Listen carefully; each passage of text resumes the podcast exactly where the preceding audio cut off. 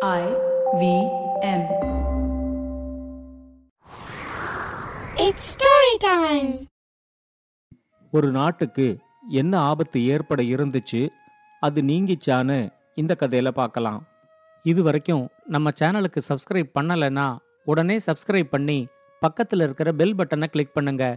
இந்த கதைகளை இப்போ நீங்க ஸ்டோரி டைம் தமிழ் யூடியூப் சேனல்லையும் ஐவிஎம் பாட்காஸ்ட் ஆப்லையும் மற்ற ஆடியோ தளங்களிலும் கேட்கலாம். ஸ்டோரி டைம் தமிழ் சேனலுக்காக உங்களுடன் ரவிசங்கர் பாலச்சந்திரன். ஒரு சின்ன விளம்பர இடைவேளைக்கு பிறகு கதையை கேட்கலாம். Namaste, this is Cyrus Brocha. I am part of the government cancel culture program to remove rubbish off all the different streams available. So what we have is all the collected rubbish we put together on our show. It's called Cyrus Says. It's on I V M podcast. You have to watch it and listen to it. It's on our app. It's on our website. It's on the YouTube channel. It's on Facebook. There are many different ways. Don't bother me and ask me how. Uh, you have to find out. We talk to different personalities. Many of them are known. Some are just people we meet downstairs and invite them up for chai. But the point is, it's fun and it's very therapeutic. So please join in and listen to Cyrus Says. வாங்க கதையை தொடர்ந்து கேட்கலாம். தாசப்பட்டினம்னு ஒரு பெரிய நாடு இருந்துச்சு. அந்த நாட்டோட ராஜா பேரு சோமதாசன்.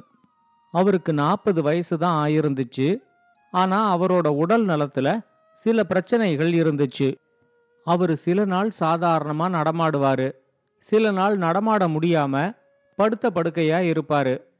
அவரு படுத்த படுக்கையா இருக்கும்போதெல்லாம் அந்த நாட்டோட அமைச்சர் திம்மராஜன் தான் ராஜா எடுக்க வேண்டிய சில முக்கியமான முடிவுகளை எடுப்பாரு.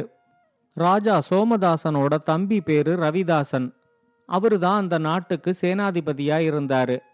அவரோட கட்டுப்பாட்டுல தான் அந்த நாட்டோட முழு இராணுவமும், அந்த நாட்டோட தலைநகரத்தோட காவலும், அரண்மனையோட காவலும் இருந்துச்சு.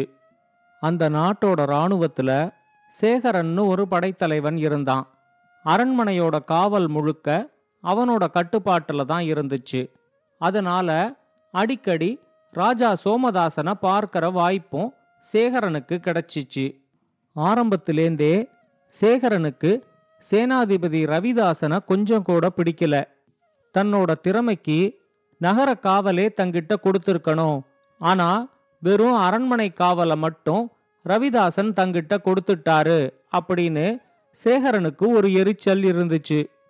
ராஜா சோமதாசனுக்கு ஏற்கனவே உடல் நலம் சரியில்லைங்கிறதுனால சோமதாசனுக்கு அப்புறமா அந்த நாட்டுக்கு யார் ராஜா அப்படிங்கிறத பத்தி நாட்டு மக்கள்கிட்ட குழப்பம் இருந்துச்சு. சில பேர் சோமதாசனுக்கு அப்புறம் அவரோட பையன் சிவதாசன் தான் ராஜா ஆகணும் அப்படின்னு சொல்லிக்கிட்டு இருந்தாங்க. ஆனா வேற சில பேர் சிவதாசனுக்கு வெறும் பத்து வயசு தான் ஆகுது, அதனால அவரால் நாட்டுக்கு ராஜா ஆக முடியாது, சேனாதிபதி ரவிதாசனுக்கு வீரமும் நல்ல நிர்வாக திறமையும் இருக்கிறதுனால அவரு தான் அடுத்த ராஜா ஆவாரு அப்படின்னு சொல்லிக்கிட்டு இருந்தாங்க. அரண்மனை காவலுக்கு பொறுப்பேற்றுக்கிட்டு இருந்த சேகரன் இந்த குழப்பத்தை நல்லா பயன்படுத்திக்கிட்டான். ராஜாவுக்கு தன்னோட பையன் சிவதாசன் மேல ரொம்ப பாசம் அதிகம் அப்படிங்கிறத புரிஞ்சுக்கிட்டு ரவிதாசனை பத்தி இல்லாததையும் பொல்லாததையும் ராஜா கிட்ட சொல்ல ஆரம்பிச்சான். முழு இராணுவமும் அவரோட கட்டுப்பாட்டுல இருக்குங்கிறதுனால ராஜா சோமதாசனுக்கு ஏதாவது ஆயிடுச்சுன்னா இராணுவ புரட்சி ஏற்படுத்தி ரவிதாசனே அந்த நாட்டோட ராஜா ஆகலாம் அப்படின்னு ஒரு திட்டம் வச்சிருக்காரு. அந்த திட்டத்தை செயல்படுத்தும் போது சிவதாசன் அதுக்கு இடையூறா இருந்தா சிவதாசனை கொலை செய்யறதுக்கும் அவரு தயங்க மாட்டாரு அப்படின்னு சோமதாசன் கிட்ட சேகரன் சொன்னான். தன்னோட பையன் சிவதாசனோட உயிருக்கே ஆபத்துன்னு தெரிஞ்சதும் சோமதாசன் ரொம்ப பதறிட்டாரு. இதை பத்தியே நினைச்சு நினைச்சு அந்த மன உளைச்சல்ல அடுத்து வந்த நாட்கள்ல அவரு மொத்தமா படுத்த படுக்கையா ஆயிட்டாரு. இனிமே ரொம்ப நாளைக்கு தன்னால உயிரோட இருக்க முடியாதுங்கிறதையும் அவரு இப்ப நல்லா புரிஞ்சுக்கிட்டு இருந்தாரு. சேகரன் சொன்னதை கேட்டு கேட்டு அவருக்கு தன்னோட தம்பி ரவிதாசன் மேல இப்ப அளவு கடந்த வெறுப்பு இருந்துச்சு. தன்னோட பையன் சிவதாசன் இந்த நாட்டுக்கு ராஜா ஆகணும்னா அதுக்கு இடையூறா இருக்கிற தன்னோட தம்பி ரவிதாசனை ஒழிச்சிடணும் அப்படிங்கிற மாதிரி அவரு யோசிக்க ஆரம்பிச்சாரு. ரொம்ப யோசனைக்கு அப்புறம் அவரு தன்னோட அமைச்சர் திம்மராஜனை தன்னை பார்க்கறதுக்கு வர சொன்னாரு. திம்மராஜன் வந்ததும் அங்க இருக்கிற காவல் வீரர்கள் எல்லாரையும் வெளியே போக சொல்லிட்டு திம்மராஜன் கிட்ட இன்னும் ரொம்ப நாளைக்கு உயிரோட இருக்க முடியுங்கிற நம்பிக்கை எனக்கு இல்ல, என்னோட கடைசி ஆசை ஒன்று இருக்கு, அதை நீங்க நிறைவேற்றுவீங்களா அப்படின்னு கேட்டாரு. திம்மராஜன் என்ன செய்யணும் அப்படின்னு அவர்கிட்ட கேட்டப்போ அவரு சொன்னாரு, எனக்கு அப்புறமா என்னோட பையன்தான் ராஜா ஆகணும் அப்படின்னு எனக்கு ரொம்ப ஆசையா இருக்கு, ஆனா ரவிதாசன் இருக்கிற வரைக்கும் என்னோட ஆசை நிறைவேறாது, அதனால நான் சாகரத்துக்கு முன்னாடி ரவிதாசனை கொன்னுடணும், அவனை கொல்றதா எனக்கு வாக்கு கொடுப்பீங்களா அப்படின்னு கேட்டாரு. ராஜா மனசுல இப்படி ஒரு கொடூரமான ஆசை இருக்குன்னு திம்மராஜன் எதிர்பார்க்கவே இல்லை.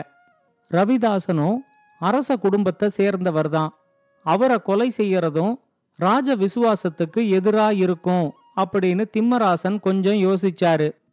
ஆனா ராஜாவோட இறுதி ஆசைங்கிறதுனால அதை நிறைவேற்றுறதா அவருக்கு வாக்கு கொடுத்துட்டு வேதனையோட அவர் அங்கேருந்து கிளம்பும் போது அவரோட முகத்தை பார்த்தே அதுல இருந்த வேதனைய ராஜா புரிஞ்சுக்கிட்டாரு. ஒருவேளை திம்மராஜன் ரவிதாசனை கொல்லாம தன்னை ஏமாத்திட்டா என்ன செய்யறது அப்படின்னு யோசிச்சு அவரு மறுபடியும் திம்மராஜனை கூப்பிட்டு, நீங்க ரவிதாசனை கொன்ன உடனே அவனோட கண்ணை மட்டும் தோண்டி எடுத்துக்கிட்டு வந்து எங்கிட்ட காட்டுங்க அப்படின்னு சொன்னாரு. திம்மராஜன் ராஜாவோட அறையிலேருந்து வெளியே வரும்போது ராஜாவை பார்க்கறதுக்காக ரவிதாசன் வந்துகிட்டு இருந்தாரு. அவரு திம்மராஜனை பார்த்ததும், ராஜாவோட உடல்நிலை இப்ப எப்படி இருக்கு, அவர்கிட்ட நான் ஒரு முக்கியமான ஆலோசனை செய்யணும், அவரால் எழுந்திருச்சு உக்காந்து பேச முடியுமா அப்படின்னு கேட்டாரு. திம்மராஜன் அவர்கிட்ட, ராஜா ரொம்ப சோர்வா இருக்காரு, இப்பதான் கொஞ்சம் அயர்ந்து தூங்குறாரு, அவரை இப்ப எழுப்ப வேண்டாம், நீங்க என்னோட வாங்க அப்படின்னு சொல்லி அவரை கூட்டிக்கிட்டு போற வழியில, ரவி நீங்க ராஜாவுக்காக உங்க உயிரையும் கொடுப்பீங்களா அப்படின்னு கேட்டாரு. உடனே ரவிதாசன் கொஞ்சம் கூட யோசிக்காம, நிச்சயமா நான் என்னோட உயிரை ராஜாவுக்காக கொடுப்பேன், ராஜா தான் என்னோட நாடு, என்னோட நாட்டுக்காக நான் சாகவும் தயார் அப்படின்னு சொன்னாரு. திம்மராஜன் அவர்கிட்ட வேற எதையும் கேட்காம தன்னோட மாளிகைக்கு வந்து சேர்ந்தாரு. அன்னிக்கு ராத்திரி ரெண்டு பேர் தூங்கவே இல்லை. ஒன்னு ராஜா சோமதாசன் சொன்ன மாதிரியே திம்மராஜன் ரவிதாசனை கொலை செஞ்சிருவாரா அப்படிங்கிற மாதிரி அவரு யோசிச்சுக்கிட்டு இருந்தாரு. இன்னொருத்தர் திம்மராஜன், நாட்டுக்காக நான் சாகவும் தயார் அப்படின்னு ரவிதாசன் சொன்னதை யோசிச்சுக்கிட்டே அவரும் தூங்காம படுத்துக்கிட்டு இருந்தாரு. நடு ராத்திரிக்கு மேல அவரு திடீர்னு எழுந்திருச்சு ஒரு காவல் வீரனை அனுப்பி உடனே ரவிதாசனை கூட்டிக்கிட்டு வர சொன்னாரு. ரவிதாசன் அங்க வந்ததும் அவர்கிட்ட திம்மராஜன் ஏன் எதுக்குன்னு கேட்காம, நான் சொல்ற மாதிரி மட்டும் செய்யுங்க, என் பின்னாடியே வாங்க அப்படின்னு சொல்லிட்டு அவரோட மாளிகையில இருந்த ஒரு ரகசிய சுரங்க வழியா அவரை கூட்டிக்கிட்டு போனாரு. அந்த சுரங்க வழி நகரத்தோட எல்லைக்கு வெளியே அவங்கள கொண்டு வந்து விட்டுச்சு. அங்க தயாரா ஒரு குதிரையும் அந்த குதிரை மேல ஒரு சின்ன மூட்டையும் இருந்துச்சு. திம்மராஜன் சொன்னாரு, இந்த மூட்டைக்குள்ள உங்களுக்கு தேவையான பொற்காசுகளும் உங்களோட உருவத்தை மாத்திக்கிற அளவுக்கு வேற உடைகளும் இருக்கு, நீங்க உடனே வேற உடைகளை மாத்திக்கிட்டு ஒரு மாறு வேஷத்துல இங்கேந்து தப்பிச்சு போயிடுங்க, நாட்டோட வடக்கு எல்லை பகுதியில எனக்கு சொந்தமான ஒரு மாளிகை இருக்கு, அந்த மாளிகையில நீங்க கொஞ்ச நாளைக்கு தலைமறைவு வாழ்க்கை நடத்துங்க, நான் சொல்லும்போது மட்டும் நீங்க வெளியே வந்தா போதும், இதை எல்லாமே இந்த நாட்டோட நன்மைக்காகத்தான் நான் செய்யறேன், அதனால ஏன் எதுக்குன்னு கேள்வி கேட்காம உடனே நான் சொல்ற மாதிரி செய்யுங்க அப்படின்னு சொன்னாரு. ரவிதாசனுக்கு திம்மராஜன் மேல அளவு கடந்த மதிப்பு இருந்துச்சு. அதனால அவரு ஏன் எதுக்குன்னு கேள்வியே கேட்காம திம்மராஜன் கிட்ட விடை பெற்றுக்கிட்டு ஒரு மாறு வேஷத்துல அந்த குதிரையில ஏறி தப்பிச்சு போயிட்டாரு. அரண்மனையில ராஜா சோமதாசனும் அமைச்சர் திம்மராஜனும் தனியா சந்திச்சு பேசினது காவல் வீரர்கள் வழியா சேகரனுக்கு தெரிஞ்சிச்சு. ராஜா திம்மராஜன் கிட்ட என்ன சொல்லியிருப்பாருன்னு சேகரனால புரிஞ்சுக்க முடிஞ்சிச்சு. அவன் உடனே சில ரகசிய தகவல்களை பக்கத்து நாட்டு ராஜா சுரேந்திரனுக்கு தன்னோட நம்பிக்கையான ஒற்றர்கள் வழியா அனுப்பினான். அடுத்த நாள் காலையில சோமதாசனை பார்க்கறதுக்கு திம்மராஜன் வந்திருந்தாரு. அவரு தன்னோட ஒரு சின்ன பெட்டியில இரத்த சகதியில இருந்த ஆட்டோட ரெண்டு கண்களை மட்டும் எடுத்துக்கிட்டு வந்திருந்தாரு. தான் சொன்ன மாதிரியே திம்மராஜன் செஞ்சது தெரிஞ்சதும் சோமதாசனுக்கு ரொம்ப திருப்தியா இருந்துச்சு. ஆனா அடுத்த நாளே சேனாதிபதி ரவிதாசனை காணுங்கிற தகவல் அந்த நாடு முழுக்க பரவிடுச்சு. சேகரன் கொடுத்த தகவலை வச்சு அடுத்த நாட்டு ராஜா சுரேந்திரன் தாசப்பட்டினத்து மேல படையெடுத்து வந்தாரு. அது தெரிஞ்சதும் சோமதாசன் நாட்டை காப்பாத்துறதுக்காக உடனே நான் போர் முனைக்கு போகணும் அப்படின்னு சொல்லி படுக்கையிலேந்து எழுந்தாரு. ஆனா அவரால் நிக்க கூட முடியல. அவரு திம்மராஜன் கிட்ட என் பையன் சிவதாசன் ஒரு சின்ன பையன், அவனை போர் முனைக்கு அனுப்ப முடியாது, இப்ப ரவிதாசனும் இறந்துட்டான், நானும் ஒரு நோயாளி, என்னால போர்க்களத்துல ரொம்ப நேரத்துக்கு தாக்கு பிடிக்க முடியாது, நம்ம நாடு பக்கத்து நாட்டு ராஜா கிட்ட தோல்வி அடைய போகுதேன்னு நினைச்சா எனக்கு ரொம்ப கவலையா இருக்கு அப்படின்னு சொல்லி கதறி அழுதாரு. திம்மராஜன் ராஜாவை பதட்டம் அடைய வேண்டாம் அப்படின்னு சொல்லி சமாதானப்படுத்திட்டு அவரே ஒரு பெரிய படைய திரட்டிக்கிட்டு சுரேந்திரனை எதிர்க்கிறதுக்கு கிளம்பினாரு. அந்த படையில அரண்மனை காவல் படை தலைவன் சேகரனும் இருந்தான். போர்க்களத்துல அவன் ரகசியமா எதிரிகளோட முகாமுக்கு போய் அங்க சுரேந்திரனை பார்த்து, சரியான நேரத்துல நான் உங்களுக்கு கொடுத்த தகவல்னாலதான் உங்களால உடனே படையெடுத்து வர முடிஞ்சுது, இந்த போர்ல நீங்க ஜெயிச்ச உடனே என்ன உங்க நாட்டுக்கு சேனாதிபதி ஆக்கணும் அப்படின்னு சொல்லி கேட்டுக்கிட்டான். ஆனா அவன் எதிர்பார்க்காத மாதிரி சுரேந்திரன் உடனே நான் எதிரிய கூட மன்னிப்பேன், ஆனா துரோகிய மன்னிக்கவே மாட்டேன் அப்படின்னு சொல்லிக்கிட்டு அந்த இடத்திலேயே சேகரனை குத்தி போட்டுட்டாரு. அடுத்த நாள் போர்ல திம்மராஜனோட படைக்கும் சுரேந்திரனோட படைக்கும் சண்டை நடந்துகிட்டு இருந்தப்போ யாருமே எதிர்பார்க்காத ஒரு நிகழ்வு நடந்துச்சு. ரவிதாசனோட தலைமையில ஒரு மிகப்பெரிய படை வந்து இன்னொரு பக்கமா சுரேந்திரனோட படைய தாக்கிச்சு. சுரேந்திரனால ஒரு நாள் கூட போர்ல தாக்கு பிடிக்க முடியல. அவன் தோல்வி அடைஞ்ச உடனே வெற்றி செய்தியை எடுத்துக்கிட்டு திம்மராஜன் சோமதாசனை பார்க்கறதுக்காக போனாரு. அவரு சோமதாசன் கிட்ட நடந்ததை எல்லாத்தையும் சொல்லி சரியான சமயத்துல ரவிதாசனை தப்பிக்க வச்சதுனாலதான் இப்ப போர்ல ஜெயிக்க முடிஞ்சுது அப்படிங்கறதையும் சொன்னாரு. தம்பியவே கொலை செஞ்சிட்டோமேங்கிற குற்ற உணர்ச்சியில இருந்த சோமதாசன் அவனை தப்பிக்கவும் வச்சு இப்ப நாட்டையும் காப்பாத்தின திம்மராஜனுக்கு ரொம்ப நன்றி சொன்னாரு. திம்மராஜன் அவர்கிட்ட நடந்தது எதுவும் ரவிதாசனுக்கு தெரியாது, நீங்களும் இத பத்தி எதுவும் அவர்கிட்ட சொல்ல வேண்டாம், இந்த நாட்டுக்கு எது நன்மையோ அதை மட்டும்தான் நான் செஞ்சேன் அப்படின்னு சொன்னாரு. அடுத்த சில நாட்கள்லேயே சுரேந்திரனோட நாடும் தாசப்பட்டினத்தோட இணைஞ்சிச்சு.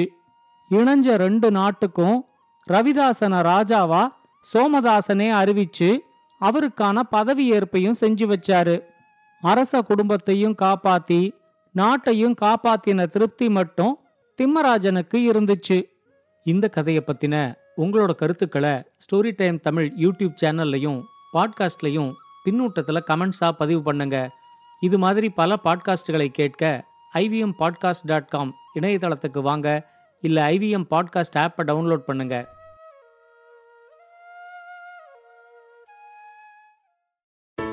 Hey everybody, it's been another great week on the I V M Podcast Network.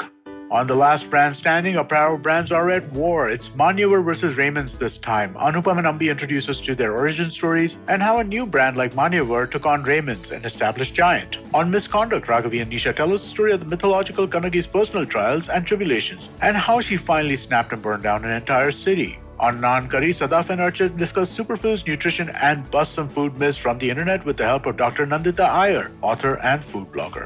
On G B C T with Farhad and Sunitha, we discuss C four conflicts as being different is difficult. It's definitely more complicated, especially when you're dealing with inferiority and superiority complexes. Do check this episode out for a great discussion on this. And on Smarter with Sid, Siddharth tells us why the Michelin star experience is consumed as a story and woven into the brand experience. Do follow us on social media. We're I V M Podcast on Twitter, Facebook, Instagram, and LinkedIn. And remember, if you're enjoying this show or any of our other shows for that matter, please do tell a friend. That is the most helpful thing that you could do to help us out. And finally, this week, we'd like to thank our sponsors on the network, Cred, Bank of Baroda, Quarter, CoinSwitch, Kuber, and Intel vPro. We really do appreciate the support. This is what makes it possible. Have you ever wondered where the business world is headed? How the ways in which we create, market and sell to consumers will evolve? Or if we'll ever go back to wearing pants while working? For answers to all of this and more, tune into Advertising is Dead with me, Varun Tugirala. Every Tuesday, as I talk to entrepreneurs, leaders and change makers from across business, media, marketing and beyond. You can catch all episodes of Advertising is Dead on the I V M podcast website, app or wherever you get your podcasts from.